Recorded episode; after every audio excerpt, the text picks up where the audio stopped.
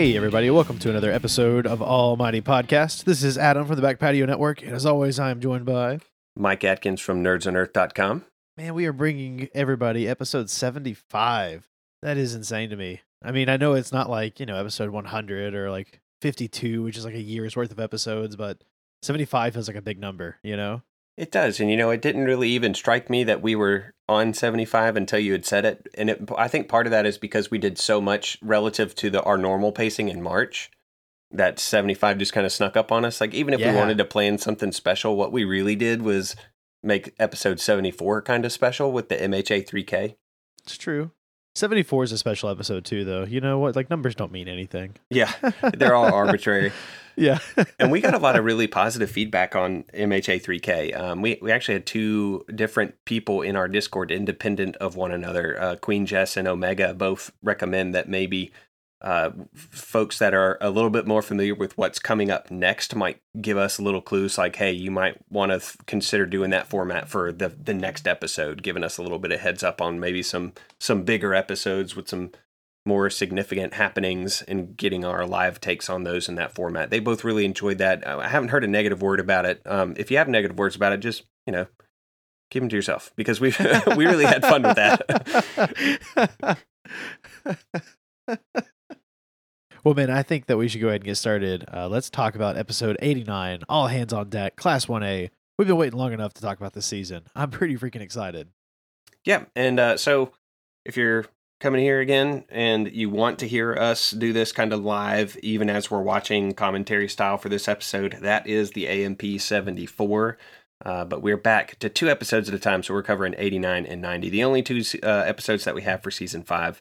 And this one picks up the day after uh, Endeavor's big fight with the high end Nomu. When we were recording 74, I couldn't remember what the special designation for that particular Nomu was, but it's high end. I, I can't remember if I heard it again or read it again in the uh, anime or, or caught it in the manga, but high end. It's a fancy Nomu, bigger boy.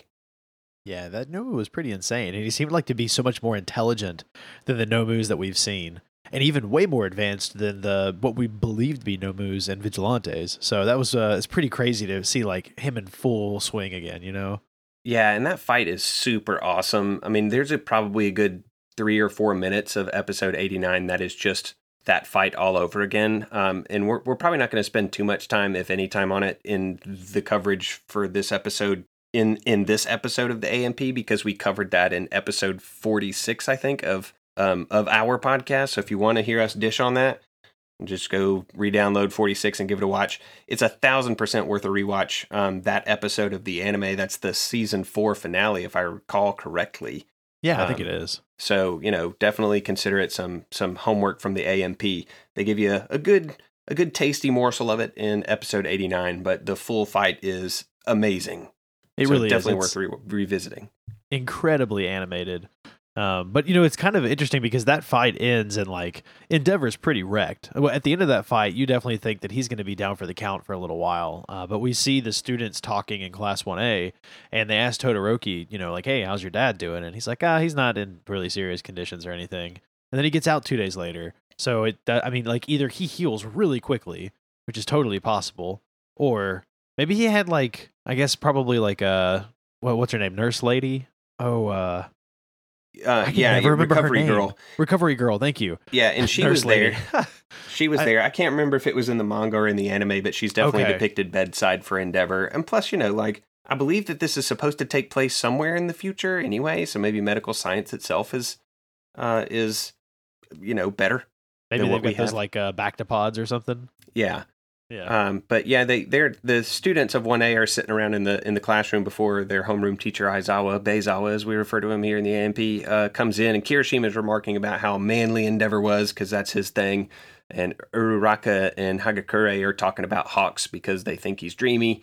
And uh, you had mentioned that some of the other students, Midoriya and Ida, uh, kind of check in with Todoroki, see how his dad's doing. And Todoroki isn't immediately dismissive about it, doesn't shut him down, doesn't shut him up. Um, Mineta even goes so far as to ask Todoroki, you know, say, you know, you could be proud of your dad, huh? And immediately, like, you almost get the sense that everybody in the class freezes to see, like, how Todoroki is going to respond to that. Oh yeah, Uh, yeah. Static is in the air for sure. Yeah, yeah. There's there's tension that could be cut with a very sharp object. Um, but Todoroki, you know, he's just like, yeah, that's true. They, we we've seen him progress, come a very long way with uh, the relationship that he, the dynamic that exists between him and Endeavor, and we see that fleshed out even more in episode ninety when we get to that. yeah. Episode ninety was really great for his uh, a little bit of his advancement in his storyline here. I'm, I'm excited to talk about that. But these kids are not able to talk for long because Aizawa pops in and he, he's explaining to them like, look, you're officially licensed for the most part to be able to use your quirks to protect society. You know, fight villains if you need to. You guys are able to, except for the two of you that are pretty much in remedial glasses. Like you guys are still having to catch up. So you two don't do that. But everyone else be ready. You guys have got to be prepared for this kind of stuff. And then of course the alarm goes off and there's like an automated bot that comes on the uh, speakers saying there's a villains on class uh, not class 1a on ua's property. And so everyone's got to get their suits and get ready and go. It's kind of weird. We, we mentioned it in episode 74 their suits are like stored in the classroom and then they have to take them to a locker room it seems like. It's really ineffective almost Yeah, it's it's inefficient for sure. And you know, when this when this alarm goes off, it says that villains have infiltrated UA, and I immediately thought back to uh, em- emergency exit Ida. I th- I was kind of hoping for a little callback to oh that. We yeah didn't- yeah We didn't really get it, but I was hoping for it. Um, and then you had said that everybody is told to respond, but that is not true. It specifically says 1A is requested to respond. And right could you just imagine being like, uh, you know, Monoma in in Class 1B and just being so already burdened with like a, a frustration that Class 1A gets all of the things. And then you hear this, like, it seems like it's a school wide alarm. Maybe it's not. Maybe it's just inside of this room. Um, but it was funny to me to just think of people in 1B, Tetsu, Tetsu, Tetsu, Tetsu, and, and some of these other guys here. And all right, Class 1A, we need you to come take care of this. And Class 1B just being like, oh, not again. like they're they're doing algebra yeah, yeah, that's See, right. what I like to think is that they don't even get the alarm systems. Like, there's not one in their room. They just hear the echo of it from down the hall. You know, they have all the fun. Now Yeah. we're talking about Jarens. They're out there kicking ass. right. This is where we get the uh, the well worn recap of quirks and you know quirk society, eighty percent people, blah blah blah, all that stuff. Um, it is attended with some new visuals that very strongly feature Endeavor, um, and the class is suiting up kind of behind them. The phrasing on it did change though. There were twice actually um, in the course of Midoriya's kind of voiceover of the explanation of the setting for for the um, for my hero he says it used to be if i recall correctly this is the story of how i became the greatest hero uh, but now it's he says this is how we became heroes and that language has shifted a little bit I like that. It shows them growing as like a class together. You know, it's it's not just his story anymore. It's their story. It's pretty neat. yeah and one of the i think um, the folks over at go beyond have have talked more than once about how they don't think Midoriya or Bakugo or Todoroki or any of those guys are going to be the greatest hero of all time um, in the future. They think that there's a really good chance that they're gonna their efforts and the way that they approach heroism in this like team format that they're gonna basically do away with the hero ranking system entirely because so much of the show is you know obviously there are times where some one hero shines a little brighter than the others uh, but it's all very uh, it's it's team oriented. It's it's a lot of cooperation, um, maybe more so than we typically see the pros engage in day to day out in the street when when they're one on one, you know, one v oneing, you know, soloing villains like Endeavor was. Kind of. I mean, he had Hawks there in this particular case, but I thought that that was a really interesting Huh. um, thing for them to think about. That Yeah, that, no, that definitely is. I've not thought of it that way. That's pretty cool. I'm guessing that this uh, sequence of events is also not in the manga because it's it feels very like let's catch you up on who these people are because you haven't seen anything in the last seven months. yeah, none of this is. Um, there is like if you were to like put this this episode 89 into percents, like maybe two to three percent, excluding the stuff that it was the recap of the uh, high end Nomu fight, is actually like uh, from the manga. There, there's the bit at the end um, where uh, basically just the stuff at the end. That's that's functionally it. It's the stuff with Dabi and Hawks. That's it. Gotcha, gotcha. Okay, okay. Well, the team montage is actually pretty cool. Like they split up into these different squads pretty quickly and really efficiently too. Like they've definitely been practicing this. You can tell that they were absolutely prepared and they've all been practicing in their own individual groups because they've got some like pretty cool combo moves they come up with. But they essentially have like a reconnaissance squad and a rescue squad and then they've kind of i mean bakugo forces a villain squad basically where he just grabs kaminari and kirishima and they go off villain hunting. It's awesome. Yeah I, the recon squad is Koda jiro and shoji. Um, Koda sends birds out to uh, kind of see where there are damaged areas. Jiro jacks in and can hear what she calls intermittent sounds of destruction uh, and then Shoji sprouts 23 extra friggin' eyes from his arms. Yeah, and I have a thought about this too, like, or at least a note on this. Did you notice how it changed when it showed like his vision to where it was kind of like veiny and like blurry almost? Yeah, and it kind of looked like, um, like he zoomed in. Yeah, with one of his eyeballs. Almost, yeah, yeah. I wonder if all of them are like that? Like if all of his senses that he's able to replicate throughout his tentacles like are lessened just a little bit? Or if they're as sharp to him and that was just how they were visualizing it you know what i mean? Yeah i don't know i hadn't thought about that that's interesting. I, I hadn't until i saw that I, th- I was just like wow that's interesting that they would even show it that way you know I, I mean, you'd have to assume that from the distance that they're standing at, his eyes would have to be sharper or able to see further than the naked human eye, because otherwise, 23 eyes isn't all that much better than the two that you already have. that's fair. Yeah, no, I mean, unless you can like look behind you, I guess. Yeah, that's true. Yeah, that that would be fine. Like if he sprouted a couple just to watch his back, but other than that, like if they're standard eyes, how is 25 eyes total better than the two that he comes with standard? I'm not It's like sure. almost more more pokey parts. You know what I mean? Like that's that's Yeah. almost a weakness. right. Man, could you if Shoji needed glasses or contact lenses? Oh. Like, does that mean that if he sprouts eyes, that they also need glasses or contact lenses? Take care of I them eyes, Shoji. Uh, just I feel like I mean, there's some like weird be careful. implications with the contacts too. You know what I mean? Like he could store them in weird pouches under the like, skin or something. Like, oh, I just that's grossing me out to think about it. yeah. Momo volunteers to put out the fire, which gets the attention of Kaminari and Mineta, who are promptly bunked by Mina. I couldn't tell with what. Still, I have no idea. like but giant tuna cans or that's something. what. Yeah, that's what it looked like. it's but- crazy. I don't know what they were. Um, but she manifests or creates a like a, a horse-drawn cart-looking thing, and Ida, Todoroki, Sato, Tokoyami, and Aoyama jump on board. They're they're effectively the fire squad here. Um, Ingenium is pulling it, of course. Everybody else is riding in the back.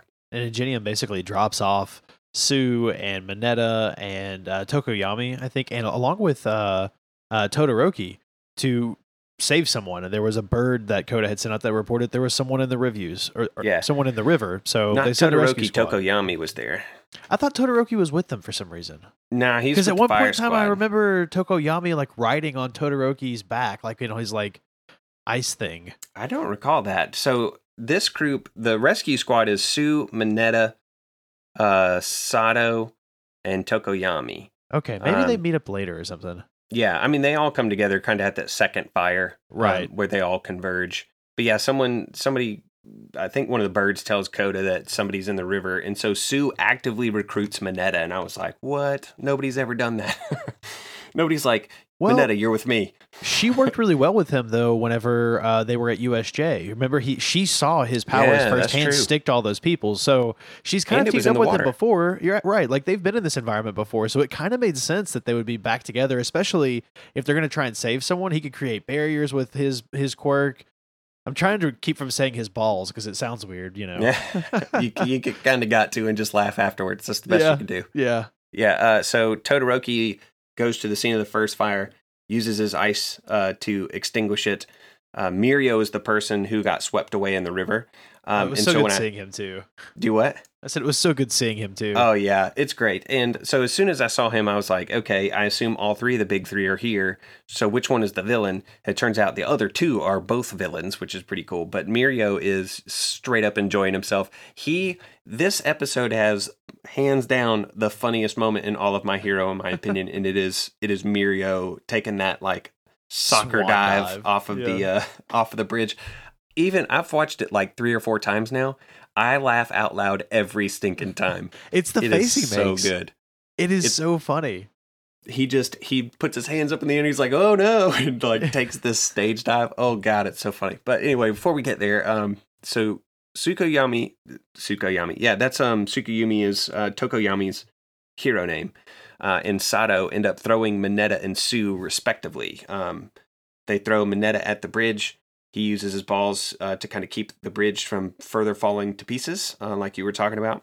And then Tsu tongue lashes uh, Mirio to pull him out of the river. And I mentioned that this was very fastball special esque in uh, episode 74 of the AMP, the MHA3K. So I came up with a couple of potential combo names um, for this particular move uh, for these two pairs of people that I wanted to run by to see which ones you liked. So for Tokoyami throwing Mineta, I came up with the combo name Pitch Black. Do you remember Pitch Black Mountain Dew?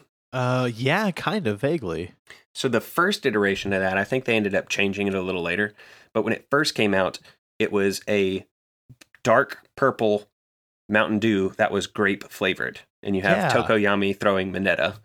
I like that. That's pretty cool. And pitch is also, you know, a throw. So pitch sure. black. Yeah. Um, I like and then that. for Sato and Tsu, I put either Lock and Toad or or the lily pad launch.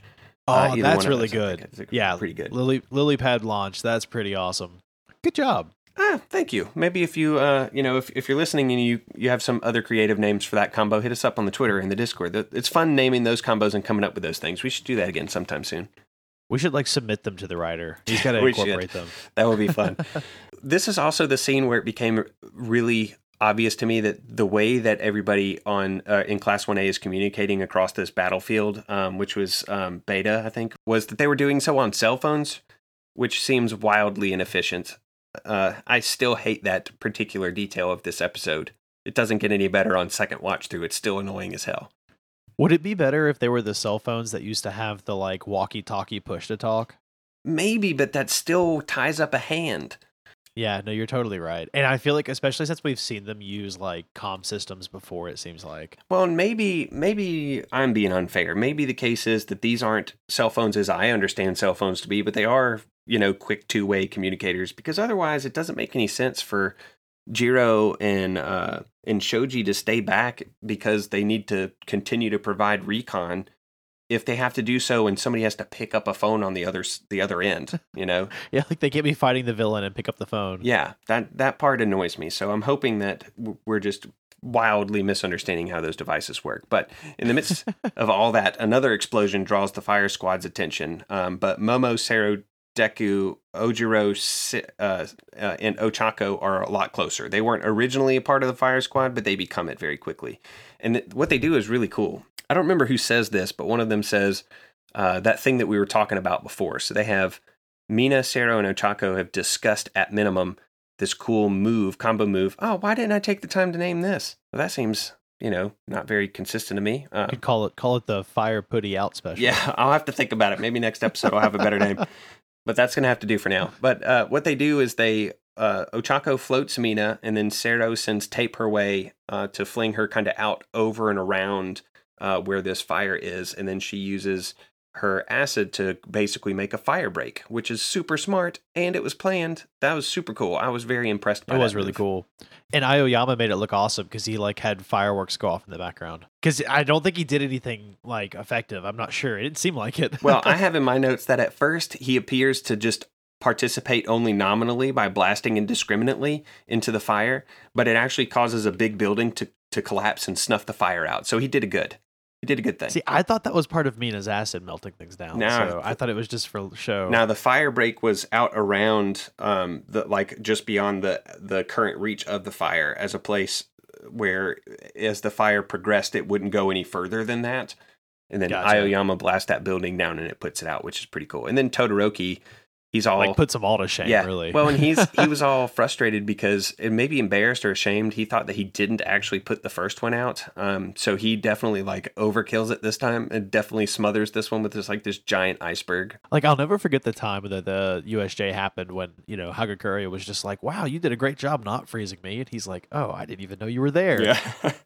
and she's also running around buck naked in this in, in this entire episode. She starts off with her gloves on, but here in just a minute they're they're totally off and it's it never is not discomforting to me to know that there's a butt naked adolescent running around um, somewhere in in in potentially every scene. We're being exposed to uh, Hagakure's nude body, but we can't see it.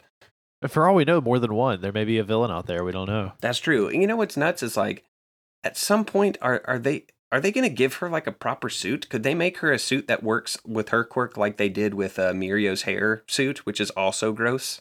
Or would it just have Yeah, to be a skin know. suit, which would be terrible? I guess it would, because I'm thinking like if her quirk has anything to do, kind of like uh, what's her name, Mrs. Fantastic, Mhm. uh, from Fantastic Four, like she. oh no, yeah, Elastic- okay. No, Elastigirl is uh, The Incredibles. uh the Incredibles. yeah, you're talking about Sue Storm. Sue Storm. Yeah, so like she reflects light around her, and I think she can just make that work around her clothes too. I thought, or like she makes a suit somehow that does the same thing using like nanotechnology. So I'm surprised that with them having advanced technology, that the uh, what do they name the uh, the the tool class? They're not the tool class. I'm making The support up. class. Thank you, the support class. They make tools. I was close, kind of. Yeah, they use tools. They use tools, sure. I don't know. Maybe one of them like could make some nanotech for them, like Iron Man or something. It would just reflect light around her. Yeah. it'd be cool if she had an invisible mech suit. that would be overkill, but I would love it. That would be pretty cool. Like this, out but of then she would be super rockets. loud, possibly. I don't know. I think Ah, her. it doesn't matter. I think if if I were power loader and and uh, Hagakure came into my my office space and was like, "What you got for me?" I'd have just been like, "Just no, nothing. Like that's what you need is not just walk around naked all the time. What do you want?" Because even the gloves are only there so that we know as the audience As the that audience, Hagakure yeah. is standing there somewhere.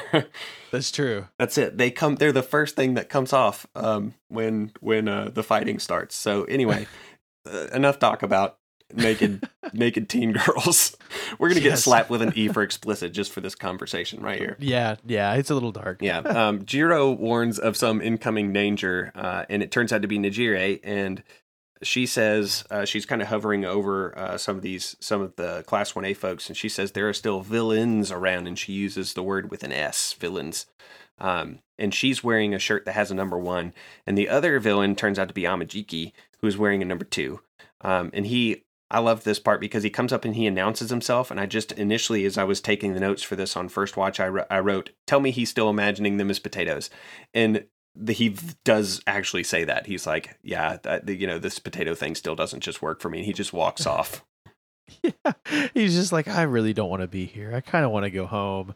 And all the class, like everyone that's there is just kind of like, oh man, well, just go home then. And he's like, oh, I can't because then Hado is going to get upset with me. And Mirio really wants me to train you guys and make you the best heroes that you can be. So I guess I'll do my part. And he decides to kind of attack. I like too that when he mentions Mirio, Midoriya actually perks up because he wasn't aware Yeah. that Mirio was in play at the time. Yeah, that's right. That's right. I didn't catch on to that. You know, I have a note here too about Hado's power. It makes me wonder, like, seeing her float in the air, kind of on her like platform esque things, and like project her power. It made me think about like, what if Pop Step trained really hard, like we've seen Koichi do? You know, would she level up and maybe have like a Hado esque power? It'd be kind of cool. Yeah, I don't know. I do have a, an interesting, uh, like teacher protege kind of pairing that I'll bring up at the uh, at the beginning of episode ninety. Um, Okay. So let's put a pin in that. But uh, yeah, Nejire is kind of hovering over them, and she's captured Mina in some of that capture tape. Um, that looks a lot like the stuff that Aizawa uses, and she tells everybody not to move. But Todoroki, Tokoyami, and Ida are, I think, out of hearing range when she says this. They're on the other side of that giant iceberg that Todoroki just created. Yeah, Um, I definitely didn't think that they that they could hear her at all Well, because she makes a comment about it, like, oh, like they move, and she's like, I told you not to. yeah. But then she also, in, in in her defense, she does say, "Couldn't you hear me?" And I wanted to be like, "No, there's no way they heard you."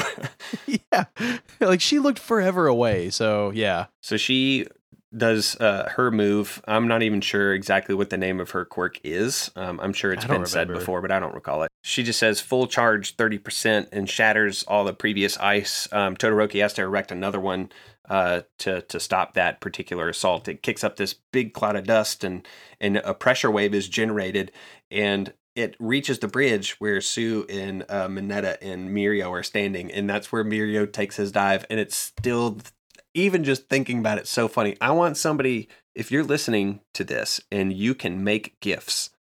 I want a gif of Mirio just flopping off of this this bridge so bad. It will be my every profile picture if I can make that work. I feel like the noise he makes would be a really good ringtone too. Yeah, it's so funny. And then this pisses Mineta off because he's like, "This guy's doing it on purpose, isn't he?" It's oh my gosh, it makes me laugh. And then Ida and Well, what's funny is he probably is doing it on purpose to teach them a lesson Oh. because he saved them and they're just like abandon him. Like I guess I think they're probably like, oh, it's Mirio. He's gonna stand here. It'll be okay. no, no, he's a Not- hundred percent doing this on purpose, Yeah, and he's, he's teaching them a lesson. he's just having a blast. Like you, you have this spectrum of uh, of the big three where like Mirio was like, "I'm all in, let's ham this up." Uh, then you have Nejire, who's kind of in the middle, who's like, let's just do what we're supposed to do. And then initially, you have Amajiki, who's on the far other end, who's just like, I just want to go home.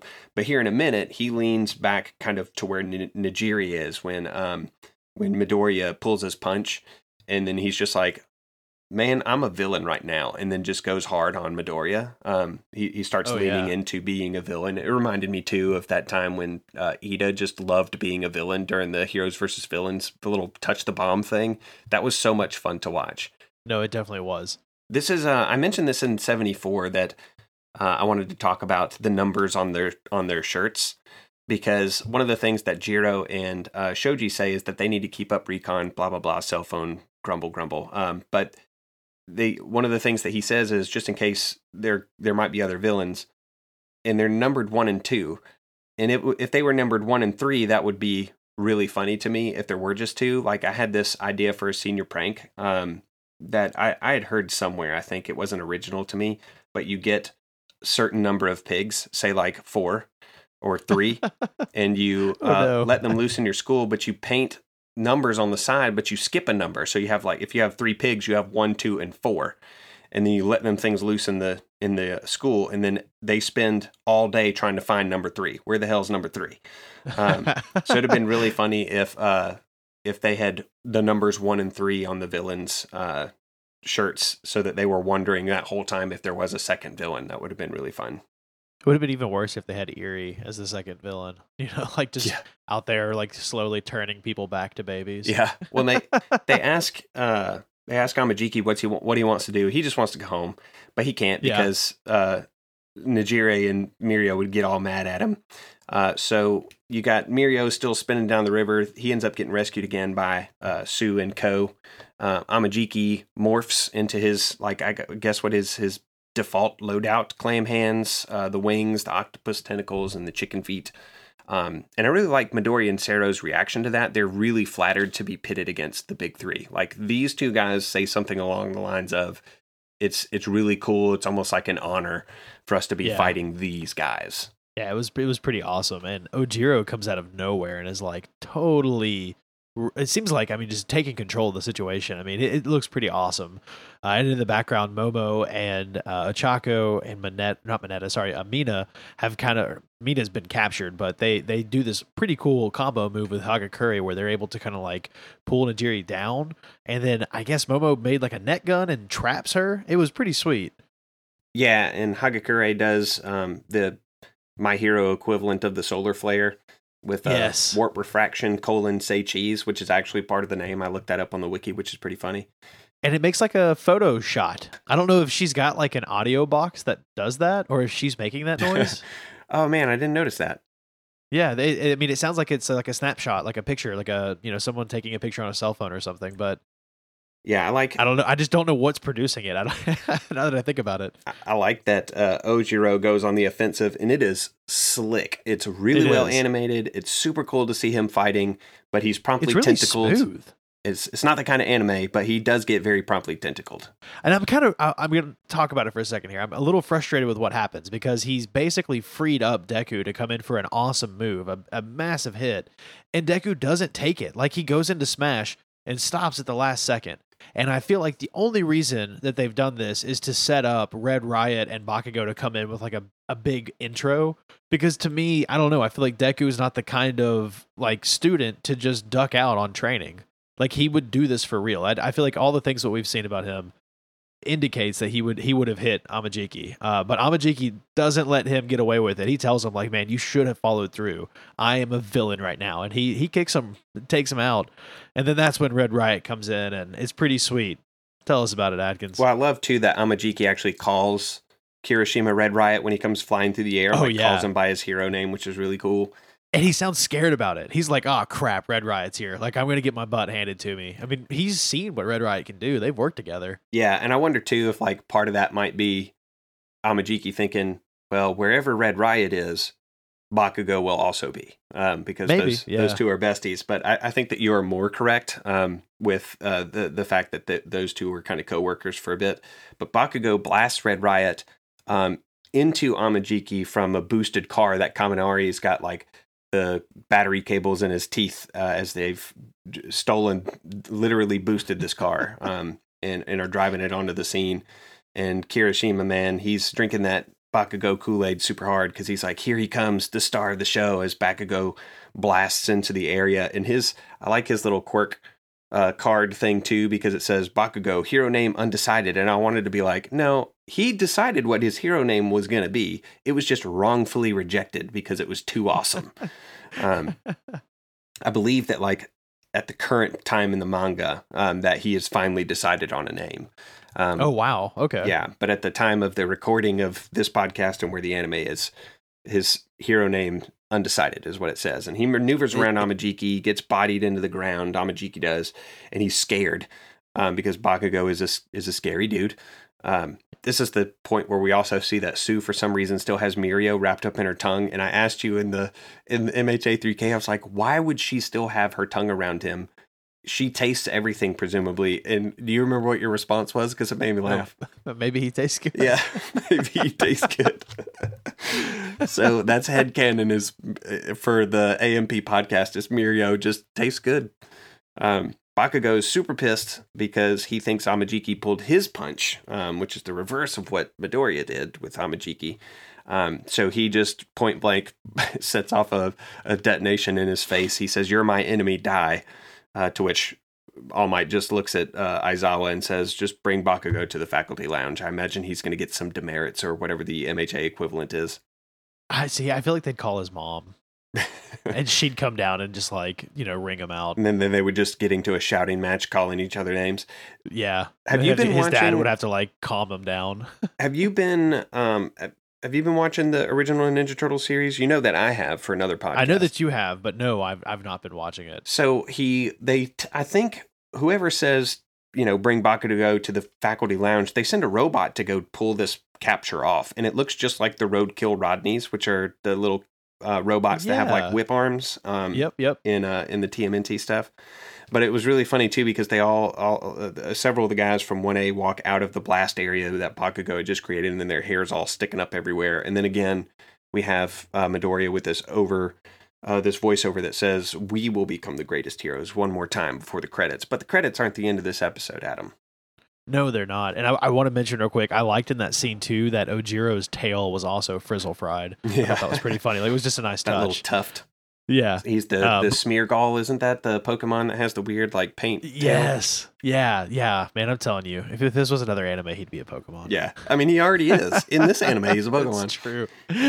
He's Smeargle, but fighting type. I doubt Smeargle's fighting type. I don't know what he is. I don't remember.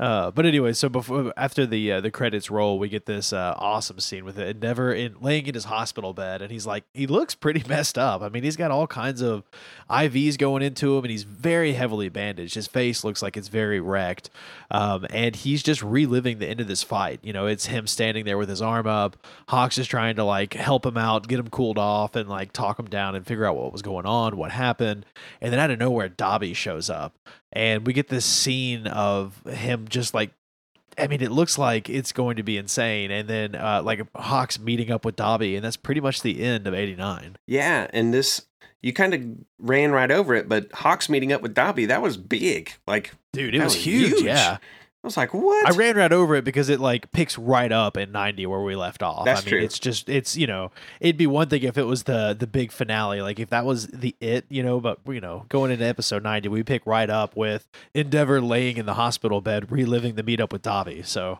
so in at the end of 74 you said something along the lines of uh, maybe Hawks is the uh, the traitor, and I told you that I had some thoughts on that. My thoughts at the time, before I watched episode 90, was like timeline wise, that wouldn't make any sense because they've been talking about traitor for a long time. yeah, Um, and then I also thought that uh, I had this this suspicion that Hawks is going to be playing this like double agent role. It didn't make a whole lot of sense at the t- like if you watch 89 thinking could he be um and but they kind of talk around how it is that that could be true and well it is true in episode 90. So I'm I'm curious to see how that particular dynamic plays out because it's it creates a lot of what is called dramatic irony where we as members of the audience have more information than certain characters in the television show that we're watching um, and so it it it will color everything that we see Hawks do and say, regardless of who it's with, bad guys or good guys. Um, for the Presumably- for, until this comes out. Yeah, presumably we know more. We, I mean, if there really is a traitor, Hawks may be ousted, right? I mean, like Dabi may know, and so Mm. Shig- Shigaraki may know too. They may be in on the plan. We don't know how much they know. That's the scarier part. Like we know from the hero perspective. You know what I mean? Yeah, I do remember So- thinking too at the end of seventy four, and this is or at the end of um, episode R74. eighty nine. Yeah. Yeah, um, I remember thinking, how in the world did Endeavor get out of this? How did he get away from Dabi?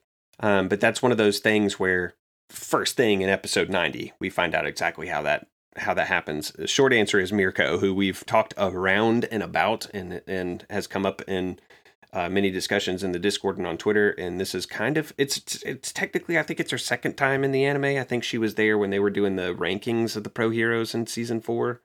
Was she? I I don't remember. I feel like this was the first time we saw her. I thought it was weird that we didn't get like an intro. So maybe this is the second time. Yeah, I do can't have recall. a note here that you probably are going to hate her because she's going to be very punny. It seems like she's basically Lola Bunny from Space Jam. If if The- Lola Bunny the- was a human, the previously sexy version of Lola of Lola Right. Bunny. They they've de uh, sexualized her for the newest Space Jam, I and, and I noticed that. all the horny boys are upset about it. Let me tell you. Yeah. I, I don't count myself among them to be fair, but it is funny the arguments and the petitions that are generated in our world on the internet about asinine bullcrap like.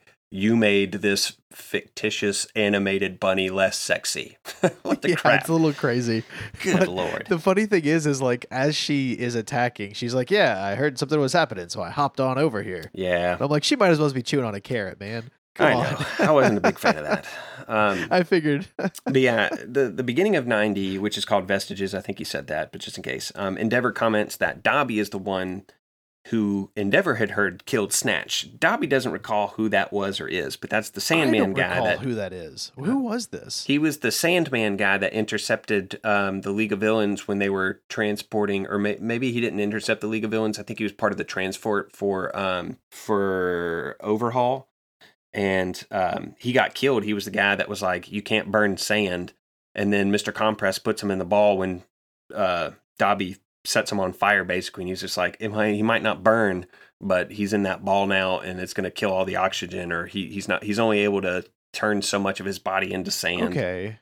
That okay, yeah. Yeah, I cuz I was like is this something that we're unaware of? Like maybe Endeavor is aware that he killed someone else and I just don't like we don't know this or did this happen and I'm just an idiot don't remember. So yeah, clearly you just don't remember. I just don't remember, yeah. You you Snatch Dobbied. wasn't that big of a deal, I guess. Yeah, it's cool in the anime. I had to go back and rewatch this, but uh, as as Dabi is standing there all threateningly, Endeavor actually tries to turn his fire back on.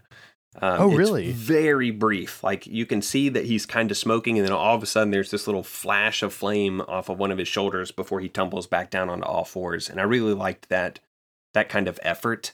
Um, but Mirko does interrupt Dabi's assault on Endeavor and Hawks. Um, and this is where I had the thought that because it seems to me like she's going to be a very kick heavy hero, she might be somebody that Midoriya needs to be like, yo, I got shoot style. What's up? Teach me some kick stuff. Yeah, I didn't even think about that. Man, that's a really good point. Like she seems like someone that could really teach him a thing or two. Yeah. And um, she says that she saw the news and hopped on over, which skipping right over that pun, I was like, well, why didn't anyone else do that?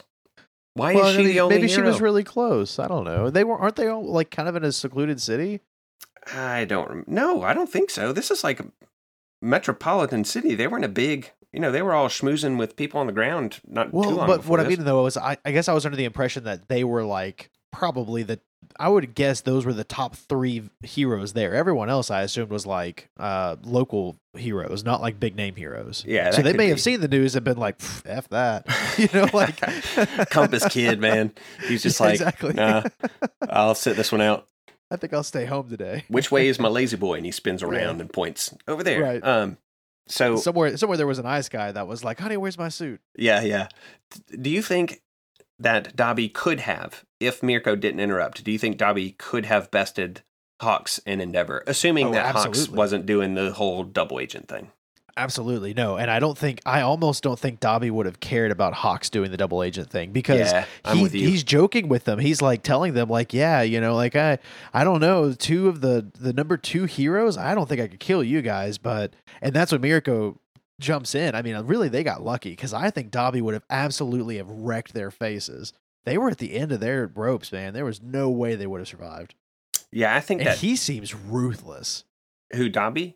Yeah, like I mean, he seemed pretty ruthless. I thought whenever he attacked uh, the, during the summer camp, but I don't know something about him like facing down Endeavor and Hawks that he just seemed really terrifying to me. Like he did not care who they were, what was going on. He was going to burn them to a crisp. Well, and he he's like in the anime set a bunch of people on fire in an alley once when he was recruiting under oh, that's Stain's right. banner. Yeah, yeah, yeah, yeah. So, that's yeah. right. He was just like killing p- folks left and right.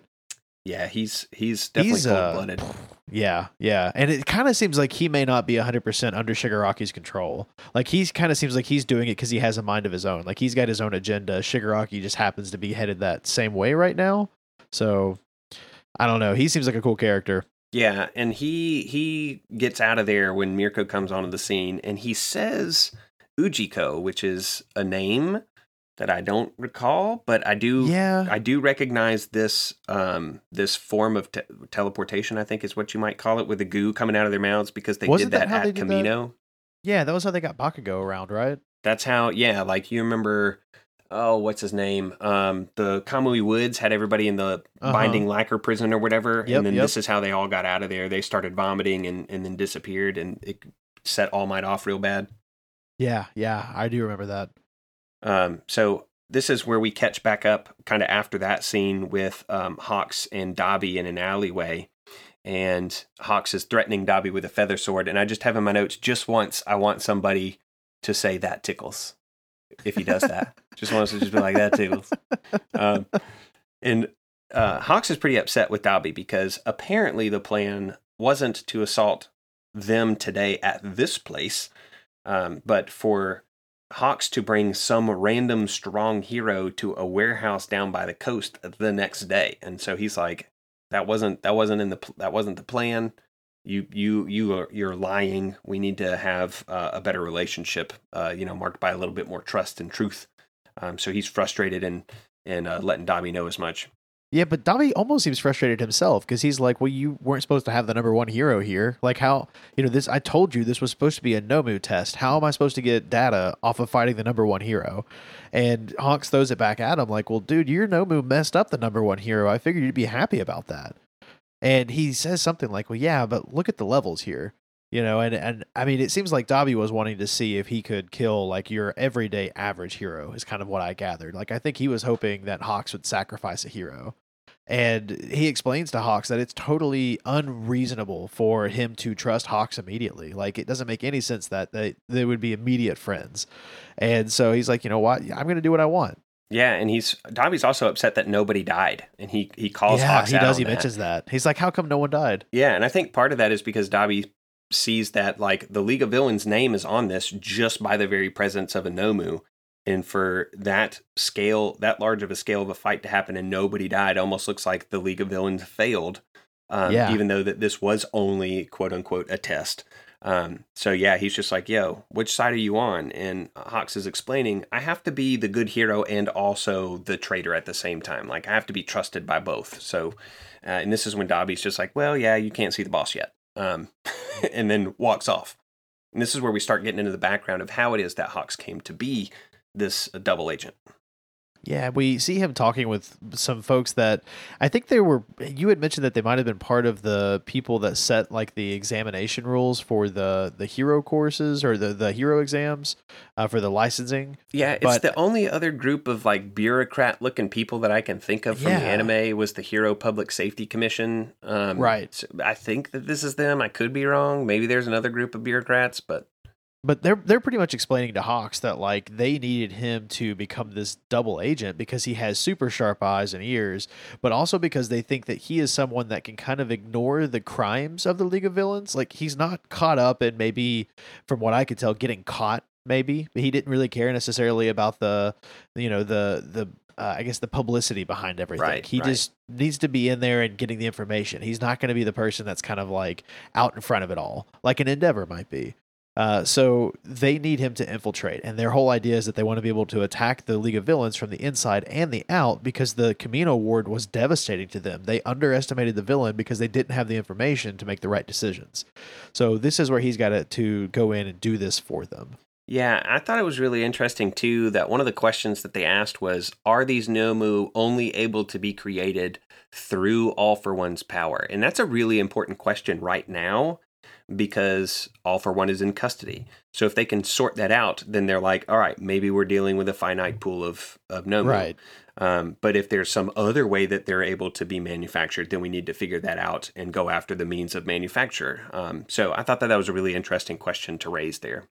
Yeah, that it really was because they're definitely trying to get ahead of this, and they don't know where they are in this scheme either. They don't know if they're behind or ahead of the villains.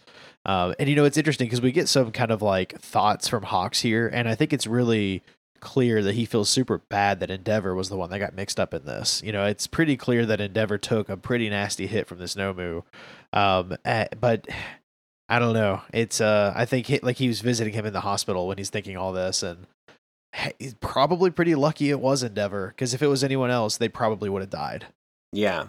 And he didn't intend for it to be Endeavor either. No, But no. now he's I mean, having to live have- in that bed because that's that's the one that he made. Huh? Yeah, yeah, that's true. But I mean, how would he have chosen anybody else? Yeah, I was wondering who it is that he would go and grab. I mean, it would have Do to be think it was somebody ranked. He's not going to go snag Manual and be like, "Hey, bud, let's go down to the coast." Because that does what is that going to prove? Yeah. I mean, the only other person I could think of was maybe Mirko because she was close enough. And Maybe she was in town too for something. You know what I mean? I just, I don't know. That, that that was one of those things I was wondering. Like, I wonder who he would have chosen and how he would have chosen that. I wonder if maybe the executives were the ones that were like, "Oh, we drew a straw, so uh, Yeah, you know." I like too that uh, Hawks kind of internally apologizes to Endeavor when he goes and visits him in the uh, hospital. Yeah. I mean, you you get the Yeah. sense from that scene alone that Hawks is just like wasn't supposed to be you, man. Um, yep. Like, dude, you you drew the short stick for sure. Yeah, and then we get this really short scene too, where Dabi does remember Snatch, um, and he says, "Oh, right, that Snatch," um, and he has this. He remembers that particular fight where Snatch says something along the lines of, "Have you ever stopped to think about the families that got to live with, uh, or the feelings of those that they left behind, or something like that?" And Dabi says, I've thought so much about that that I've gone crazy. And like a little blood leaks out from around the stitches under his eye, but it's not like from a tear duct. It's like oozing. Like I couldn't Like- figure out what the significance of that might have been. Yeah, it was weird because I didn't think it had anything to do with like overexhaustion from his power. It was just like he pressed into it. It was almost like he popped like a blood blister or Yeah. something. You know, It was weird. in the manga. It actually says ooze. Um, Oh, now that I'm really? looking Huh. at it, yeah. So it's not like a tear. At least I don't think it is. Anyway, Dude, Um, those those stitched up pieces are freaky to me. Like that that has got to feel so uncomfortable. Yeah. Yeah. So we we switch over to where um, Endeavor seems to have recovered fairly well, and um, I noticed too for the first time because sometimes I'm slow on uh, absorbing certain details, but he now has a scar over his left eye, just like Todoroki does. Oh yeah, yeah, yeah. yeah. That's that's kind of highlighted too because uh whenever well we'll get to it in a few minutes. This is two days later. That's Endeavor and Hawks are basically leaving the hospital, and you know they're talking about this Nomu attack, and it's kind of funny because Endeavor is like, you know, it's really weird that this Nomu hit us the moment we came into town, like both of us, almost the top heroes. There's something kind of weird happening here, I think. And Hawks is like, ah, you know, we were walking through the city in broad daylight. Um, it's probably pretty obvious that we were going to be together. Maybe they just thought it was a great moment to take out both of us. I mean, when are they going to get a better chance? Which I thought was ironic since here is another chance. You know, like they're Right. literally not even dressed up, Yeah. right? Uh, but it's funny because Hawks internally says that was exactly why I did that. I needed an excuse. I needed an alibi in case. Uh, so you know he's telling Endeavor like you know I think I want to contact the research team that's looking into the League of Villains and see if maybe we can help them somehow. And uh, Endeavor's like, well, be careful. Bye. they pretty much go their way. Well, Hawks makes this snide comment about like, "Oh, you aren't considerate like that, though, right?" And this is Yeah. where Endeavor goes like, "I'll, I'll burn you alive, you bastard," or something like that. He's just like, "I don't care. How dare you say I care?"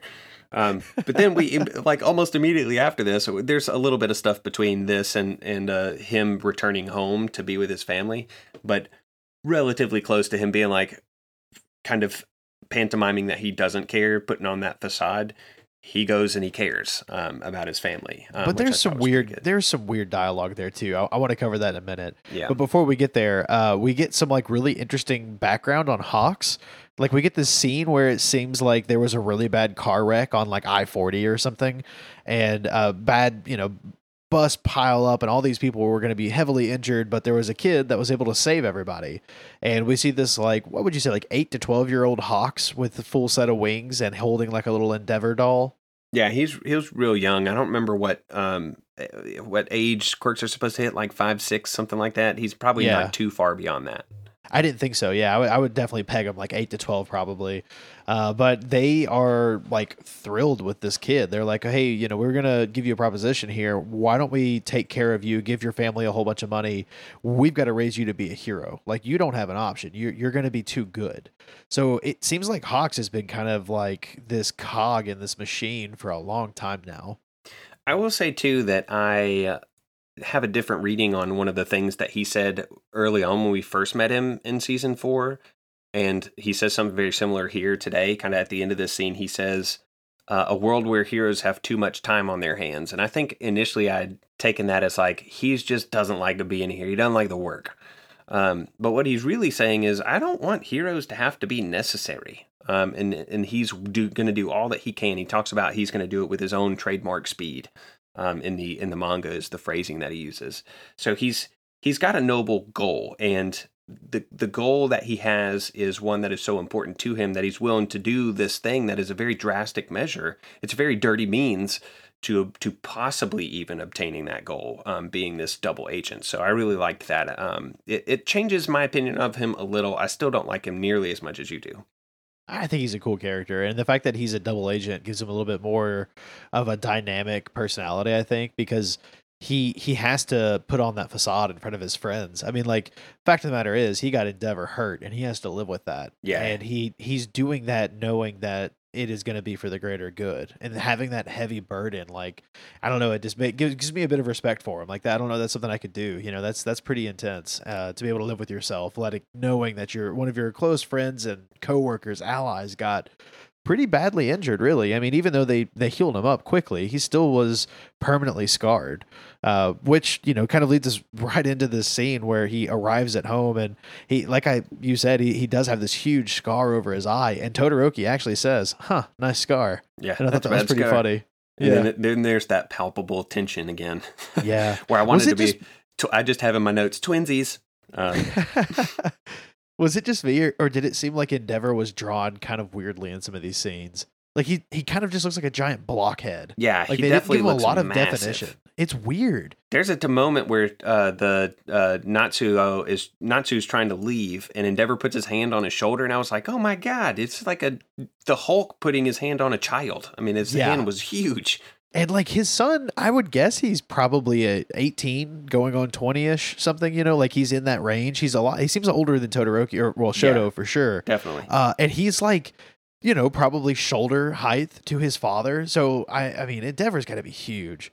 Yeah, that make and that makes some sense. He's he's always been a very imposing figure, and we've seen like he's got a freaking weight room in his house, and he uses Yeah, it frequently. yeah. He set it on fire one time. He was so angry. I think it when was that? It had something to do with All Might. He got all upset about. Was it after um, All Might um, was exposed as uh, Jinko jeans? Was that after that? I can't remember. Maybe I don't. You know, to be fair, I feel like he would do that at the slightest a bit of anything. Really, like he spilled his coffee in the morning, he'll light his gym on fire. Yeah. It's probably just a regular occurrence. He probably has like super good insurance for his house. Yeah. Well, you can see that. Uh, oh shoot, what's the sister's name? It's uh oh, it's like Fumuya. Uh, Fuyumi. Is that it? I was pretty close. Um, I think eh, you could be right. Still, I can't see. I don't see it anywhere in the manga. But she has tried to go out of her way to kind of arrange for this little bit of a family reunion. She's very optimistic. She goes on to talk about a little later that she's optimistic because Endeavor seems to be making some efforts, and Todoroki is visiting his mom, and his, and their their mom is smiling for the first time in as long as any of them can can remember. But Natsu still can't handle it, and shortly after Endeavor arrives on the scene, he stomps out, and Endeavor stops him with his giant hand and uh, it's like Kendo's hand on this guy's shoulder.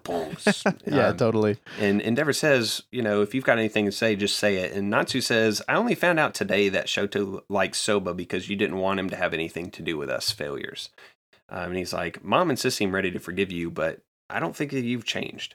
You know, we had to suffer through Mom's screams and Shoto's cryings and whatever happened to Toya. And I, I really like that he still struggled with this, that it isn't easy for for him um, or really for any of them.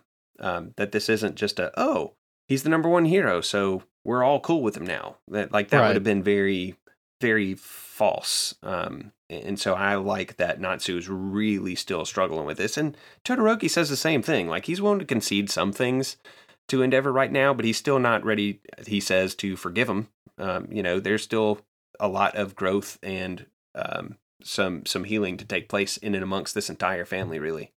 There is, but you know, he he does say something to his dad along the lines of like, "I've seen what a small change can do, so I'm curious to see where this is going to go." Um, and you know, I think it's it's kind of weird here because there's a lot of bits where like Endeavor is kind of self monologuing, talking about like how he knows he's screwed up and he has all this baggage and like he knows he's got a lot to make up for, but then he's like, "But I'm not going to apologize after all this time." And then he's like, "Oh, but I probably should go make it up to Natsu." So it's like this, uh, like a lot of back and forth. It seems like, like he's struggling really hard on what he needs to do to move forward. But as he's like standing there in the doorway, that the news kind of is, is broadcasting him in like very good light. I mean, they're interviewing all these people that were at the scene of this Nomu attack, and they're talking about how heroic he was. And there's even like this kid that's become a meme named Yeah. the Look Boy, you know, and it's just the kid that was pointing out Endeavor uh, being a hero. And so, like, there are these folks that are like, yeah, you know, I used to be a fan of so and so, but I mean, I got to choose Endeavor now. I mean, he saved my life. And so this is where Shoto says, huh, it'll be the age of Endeavor then. And, and then he tells him like, you know, the small change thing. And so this is uh he, where he says, you know, I'm willing to give you a shot. Let's let's see where this goes. Yeah, and I I do want to to clarify one thing. He doesn't Endeavor doesn't say I'm not gonna I'm not gonna apologize. What he says is I'm not gonna ask for forgiveness. Um, sure, that's what I meant. Yeah, yeah. slightly different thing, but, S- but sure, sure, sure. yeah. And I, I also just very quickly about the news segment thing. There was uh, there was a lot of stuff going on in that. I really like the meme, uh, the Look Boy meme Yeah. uh, that comes up. But there's a lady who mentions Look Boy and gets interrupted by this disturbing human being form of Dark Shadow. Did you notice that? yeah. I what was that? I, I'm some dude that has the very similar shape to Dark Shadow, and I was like, if Dark Shadow put on like a skin suit, like out of Texas Chainsaw Massacre, that's what that guy would look like. yeah. it was really weird. I was totally was taken weird. out of the anime when I saw. I was like, "What in the world was that?" That's funny. so let's wrap up. We're going to go probably a little long in this episode. It looks like, but it's our first time back uh, to the anime, and we're having so we're, much fun. we're excited to talk about it. Yeah. We are, and there's there's no blitzing through the very end of this episode, um, where Deku explains that he, after a long day of training with uh, One for All, that he is gone to bed without bathing. Which I, I was like, well, that seems like an unnecessary detail, but maybe it's just because they were like, yeah, he really worked with One for All until like to the point of exhaustion, I guess. Uh, and he has a dream where he is all wrapped in like this black mist uh, that He's comes like up like another plane of existence. It's pretty Yeah. cool. it comes up uh, covers up over his nose and mouth so he can't speak um, it takes away his legs so he doesn't seem to be able to move but for some reason his right hand is free maybe that i mean i don't know why i, I think it's his is it his right hand at the end of the episode that is all glowy at the end? I think it. I think it is my. So my theory is the parts of him that he had been using the most of his powers with. So he's got the most practice with his hands because he was flicking his fingers from the beginning. yeah I, I guess that's a uh, let's see yeah it is his uh his right hand uh, when he wakes up so anyway um he sees Nana Shimura and a bunch of others that he doesn't know. Um, but he recognizes them in part because he knows that he saw them uh, at the sports fest, but he can see them a lot more clearly now. Did you notice that there were like four that he could see really well, and the further along it went, the f- like more faded they became until I think it was like the last two. You couldn't even you could tell they were human, but there were no facial features at all, like no features to their body at all. It makes me wonder if there's a bit of like a like a limit on how many like how much memory it has. You know, like is it slowly fading those out so that way you can bring All Might in, and then eventually Midoriya. Yeah, I'm not sure, but uh, he he says there's seven, eight, including me, um, and then he's wondering where this last person is when he recognizes All for One's voice, and uh, they there's this really long discussion that takes place between All for One and the first possessor of all of One for All. Yeah, the uh, I I listed him as LB in my notes, little brother. Okay, because they don't Yeah, they don't fair. give him a name. Uh, but he's he's trying to like kind of get on to all for one. He's telling them like, look, you you can't just use your your meta powers to drive your self interest. You can't just be doing these things while the world is in such chaos. Like things are going insane right now. What are you doing? And and, And he does somewhere this Stain was clapping. right exactly. Yeah. And you know the one note I have about the little brother, he looks a lot like Shigaraki to me, and it makes me wonder if they're related. That's like I in my notes I've got all for one's little brother looks like Shigaraki, comma related question mark definitely. well, we know that Shigaraki is related to Nana Shimura. So, It's got like I mean all for one's got to be like her great great grandfather. I'm Yeah. telling you. okay. and this is his uncle. Yeah. Like great great. But anyways, he's getting on to his older brother, and there's this weird thing where like all for one takes these two people. One has a quirk and one doesn't. And the person with the quirk has kind of like I'm going to say deformed quirk. I mean, it's like his jaw has got like these massive spikes that are make him scary at the time. And so people don't want to look at him. People don't want to be around him. And then the Not other even guy his parents, who's he's like in charge of and is taking He's like- care of. yeah, like there's elderly and he's trying to take care of them and they don't want anything to do with him. Uh, and all he wants to do is take care of his family, right? So the other guy, though, was attacked by people that had meta powers and he wants to be able to protect himself. So All for One takes the powers from the guy with fangs and gives it to the other. And then basically says, like, okay, well, now that I've done this, I want you to be indebted to me. You know, if I need you, come to me. And they both agree to it. And his little brother's like dude you're just you just added to your lackeys. That's all you're doing. You're taking advantage of these people. And he's twisted it. He's telling everyone like no like if you if you accept my way and if you'll be indebted to me i'll give you the choice to have a quirk or i'll forgive all Yeah. your sins if you use them incorrectly. You know like he is manipulating folks and he's trying to get basically an army a, like a support group for himself and it appears to pay off Yeah, and and what's really neat about the way that he's talking about this, and it's very manipulative, right? I mean, he's basically Robin Hooding quirks a little bit, um, in exchange for loyalty. Now, why he would want the quirkless guy to be loyal to him, I'm not entirely sure, but I mean, it's still a resource. Um, it's support. I mean, it, you know, if you've got the folks that are quirkless and the folks that have quirks supporting you, you don't have anyone talking bad about you. You can control it from all angles, you know? Yeah, I mean, because eventually the potential is that everybody, you know, would be one of those two people, right? Um, right. Exactly. But yeah, he says that I see people who need help and I use my power to help them. And that's when LB, as you call him, says that that's equivocating. You're just you're just creating an army. You're adding all these lackeys. And uh, All for One says, in this world which has lost the human form, I can bring order with my power. And uh, this is when LB rushes in after AFO um, gets gets pinned by a bodyguard, which surely we'll learn more about that later. It seemed a random thing to just drop in here. Um, He also kind of looked like Hero Killer Stain. Not that it's relevant. I don't think there's any connection, but Yeah. like his, he was dressed up similarly. All for One continues his discussion. He says, "Without power, you can't reason with anyone," and which is not. It's not good. That's not. I of all of the things that he said, I really didn't like that point the most um, because with power, you don't have to reason. That's kind of what he's showing is that with when you have power there you don't have to necessarily reason because he literally just then forces a quirk onto the guy that he couldn't reason with anymore. Um, so you know lb is holding back not wanting to uh, you know have a power not wanting to participate in all for one schemes. And then instead of reasoning any further he just says well i have power. I don't have to reason. And so he just straight up forces this quirk on uh, LB, which is almost a direct contradiction of without power you cannot reason with anyone. He doesn't reason at all. He just he bypasses reason, discussion, uh, dialogue, uh, cooperation, all of that things, uh, all of those things because precisely because he has power. Yeah, there's there's a lot of really cool stuff that happens here and a lot of scary stuff too because eh, it seems like there are some oppositions that rise against his way of life and his people, like the people that support him, like blow up a building and kill a bunch of these folks and he's talking to his little brother and he says you know i didn't tell them to go do that. I didn't demand that they do that. They just acted in the way that i would want them to. Like that's true power. They're just doing what he would want without even asking. So he, he's almost guilt free well I, I never said to do that. You know it's that's a scary place for someone to be. And it's funny because he references like this comic book that him and his brother used to read and i guess he never finished them because his little brother is like yeah but you know in the other volumes the, a hero shows up and the bad guy always loses. And this is when, you know, his, his brother apparently has been trying to protest and hasn't been eating. And so he's very frail looking.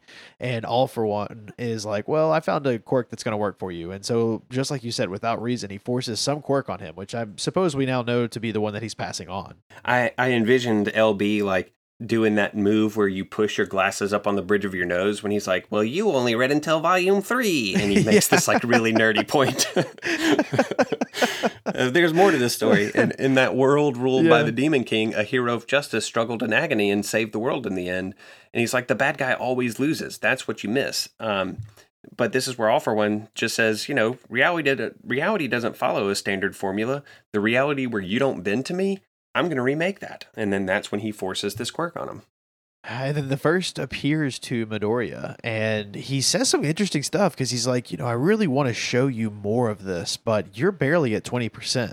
And he says, You're long past the singularity point, but we'll be fine, and you're not alone. And it's weird because then he like wakes up and his window breaks. So the first person that possessed this powers has a bunch of mysterious stuff, and then Midoriya wakes up. Yeah, and this is much better portrayed in the manga because um, the last couple pages of, of this particular uh, chapter is um, a page that is bisected in half by a vertical um, frame, uh, you know, uh, line. And on the right side is the You're Not Alone in all black, but then you're in Aoyama's bedroom and he hears this loud thoom and there's a jolt and everything seems to shake. And he's like, Hey, Midoriya, it's a little bit late for this racket you're making, right? And he opens this door and sees Midoriya on his bed, and the his bed has like been blown nearly in half. Um, oh wow! And he's he's clutching his right arm, and there's just everything in the room is disheveled. There's posters hanging off the wall. There's damage to the wall. It looks like there's like lightning cackling or uh, crackling around where his hand is. His desk chair's thrown over. There's scorch marks on the floor. The only thing that isn't broken is the window, which I thought was strange, uh, because that definitely was the the damage dealt in the anime. Um, but yeah, he's the he's director cl- for that episode was like, "Yeah, I want that, except the opposite of." Yeah, yeah. Everything else is fine, just the window. Um, but he's looking at his right hand, um, and it's wreathed kind of like it uh, it it used to, like when he was charging it up to flick the baseball and all that kind of stuff. That that energy, the cowling, it's that same. Uh, that same look, but it's it's really uh, like centralized. It's just on his hand. It's not all over his body, and it seems to either be frightening Midoriya or um, his I mean his eyes are large, so I think that there is some measure of fright or uh, uh or a lack of understanding of what's actually going on, and I'm sure that that will be answered in episode 91 because in the post credit scene we hear him say that he's confused by the changes in the One for All, so he goes and talks to All Might, and I'm sure that we'll get some some direction out of that. But that's not the only thing so. that we learned from the post credit scenes either. I didn't. Uh, was there something else? I guess I didn't catch it. If so, yeah, that Class One A and Class One B are gonna fight, bro. Oh yeah, yeah, yeah. Okay, I did see that. That is pretty exciting. Yeah, I thought I thought you were talking about like the powers or something. Uh, yeah, no, I'm excited to see them throw down, and we we know that uh, it seems Shinso. like there's gonna be a special guest, so yes. it's got to be Shinso. Yeah, uh, I'm so excited about that. Yeah, I'm looking forward to it. I was going to ask you, is this the first time we've seen someone in Class 1A, like, I'm going to say, quote unquote, uh, lose control of their power, like in the middle of their sleep or something? In the middle of their sleep, yes. That's a that's a pretty big thing in the X Men world, and yeah. this is you know I feel like there's a lot of X Men connections here. So yeah, in the middle of their sleep, yes. Like in general, no, because Tokoyami's lost control of Dark Shadow a couple times. Sure, that's true. That's true. Let's uh let's finish this up with uh, a couple of segments. I know that we're we're going a little long, but it'll it'll be all good. So the first thing I wanted to ask you about was have you seen the trailer for the third movie? I have, yeah. I actually watched it earlier today, and I got to say, I'm a little pissed off that they are even making a movie as far ahead as they are. Like, come on, guys, the show is not even that close. It seems like this is seasons ahead. Now, the the outfits are super cool looking. I'll give you that, but like, let me ca- catch up. Do the do the freaking show and then do the movies. You know what I mean? Yeah. I mean, uh, Queen Jess in the Discord talked about how she thinks that this third movie takes place not that long after the second one, and that the second one took place after season five, possibly even after season six.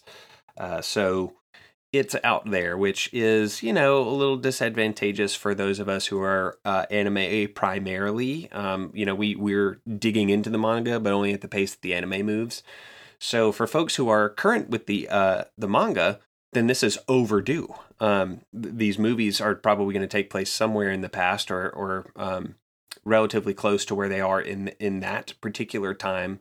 Uh, but for us, you know, who are uh, anime only folks, it is a little frustrating um, because we worry that we're going to sit down and watch something and not have important plot details or have something terribly large spoiled for us. We had minor spoilers when we watched the f- second movie because of Endeavor's scar. The anime hadn't gotten to that point yet.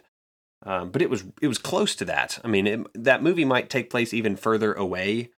Um, but I think two or three weeks after the orig- the second movie came out, we saw the high end Nomu fight and know, knew that Endeavor got that scar that way. So it was close-ish, you know. Yeah, us plebs that only watch the show. Yeah, I'm still excited about it. Um, I, I do. It's my understanding that um, the the three Musketeers, so Bakugo, Todoroki, and Midoriya, all take an internship under Endeavor, um, and Endeavor's team is deployed. It looked like I saw Hawk's team too. I know I saw Hawks um, and Tokoyami, and those two are paired up together, I believe. So a couple of hero agencies working together. To, there's mention of a time limit of a couple of hours. Um, somebody who's talking about possibly a society where there are no quirks again. I think, if I'm remembering the verbiage correctly. So it looked a little cultish at the beginning too. Um, I'm curious to see what this villain is. If he has a quirk, it seems like it would could be in contradiction to the philosophy that he's espousing. If he does have one and uses it, um, but maybe he's using it as a means to an end to eradicate all quirks forever. Who knows? Um, I think it's going to be super awesome. It comes out this summer, August, I think, or ju- maybe July. I can't remember. Maybe we'll be able to meet up and go see it in theaters. We could. Man, I watched Broly the other day and I missed you, bro. Yeah, yeah, no, for sure. I've been wanting to load up some of those uh, DBZ movies, so it'd be a good time. That'd be cool. And the last thing I wanted to do, um, and we had talked briefly about this in episode 73 of the AMP, was I had posed the question could uh, Koichi at the end of episode 86 of the Vigilantes manga beat up, or who would win in a fight? Episode 86 of the Vigilantes manga, Koichi, or chapter 86 of My Hero, uh, Deku, if they got into a two enters but only one can leave kind of UFC octagon yeah fight. big fight Yeah, you know yeah. no holds barred kind of thing and uh, there were some really interesting discussions about that in the discord just very briefly um, both tomac and oreo initially uh, sided with koichi um, and they had a host of reasons why they thought koichi would actually win that fight you and, and i pretty good reasons too. I Yeah. I respected their argument. you know, you and I had uh, on episode 73 of the AMP had both sided with Midoriya. Um, and I had explained, you know, Midoriya at the end of 86 didn't have shoot style, but did have full cowling um, and presumably could still flick and all that kind of stuff. So we picked him. Uh, Tomac and Oreo talked about how Koichi would try to keep things at a distance and uh, be very hit and run. There was some discussion about uh, the environment could possibly be a major factor. Like Koichi would have a better shot in an urban environment as opposed to in a forest, where Midoriya's mobility just has more, uh, more it has more options. Um, you know, Koichi needs a lot of services, and I don't think Midoriya does. Uh, and then we ended up Oreo ended up flipping um, because he thought that shoot style came along with full cowling. And when I said no, full cowling came first, shoot style came like 20 chapters later. So he still could do 5%, Deku could, by 86. And so he thought that that put Midoriya in the lead. But then I reached out to LJ Hollywood, one of our uh, friends who is one of the co hosts for uh, the uh, go uh, not go beyond pod for hero notes. And i pinged him i tagged him in our discord. I said i'd be curious to hear what lj hollywood has to say about this. And he said this and this is as far as i'm concerned this is the argument is over because i was at work when i when he answered back and i laughed out loud and people were like what's so funny? And i couldn't really tell them succinctly. Because lj hollywood responded in our discord and he said my money is on koichi. Midoriya would never be able to smash a limited edition all might hoodie to pieces Yep. and I was just like, freaking A, that is Midoriya's kryptonite. And Koichi's straight up wearing it into fi- into the battle. Yep. So I was super impressed by that answer. And uh, I don't know, maybe I'm on the Koichi side of things now. Yeah, no, I, I like after I read that, I was like, he's got a great point because Excellent point.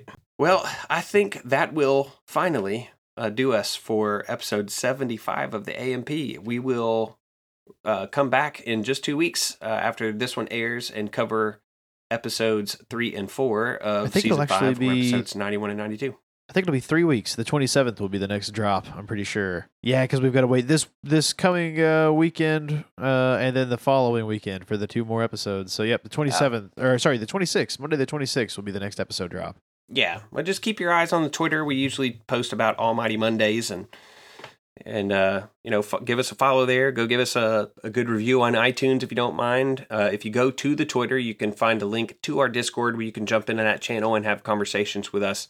Um, we're fairly active in there, and so are other members of our uh, little but growing and awesome community. So we'd love to have you.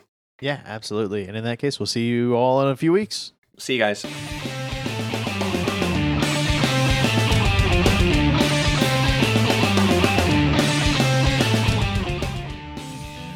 Almighty Podcast is brought to you by the Back Patio Network. You can follow us on Twitter at Almighty Pod or follow at Back Patio Net for all network news. If you enjoyed what you heard, go check out our Patreon, patreon.com slash backpatio network. You can help support the network, get access to early episodes, and lots of other great stuff. If you want to get to know us, come hang out in our Discord channel. We have lots of fun and would love to have you in there. My name is Adam, and you can follow me on Twitter at The Real Simso, S I M S O.